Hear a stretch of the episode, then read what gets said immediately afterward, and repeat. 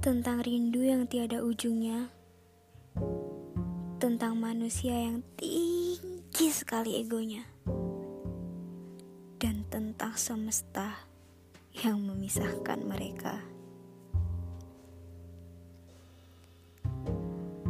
Kalimat yang tertulis di sini saya dapatkan dari sudut pandang saya sendiri.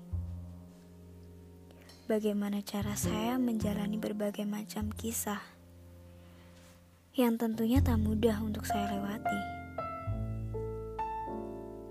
Banyak sekali kejadian yang membuat saya lebih tegar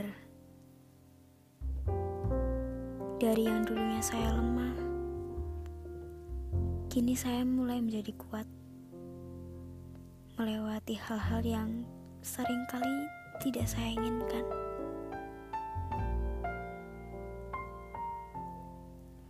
Dan dari berbagai macam perjalanan hidup saya.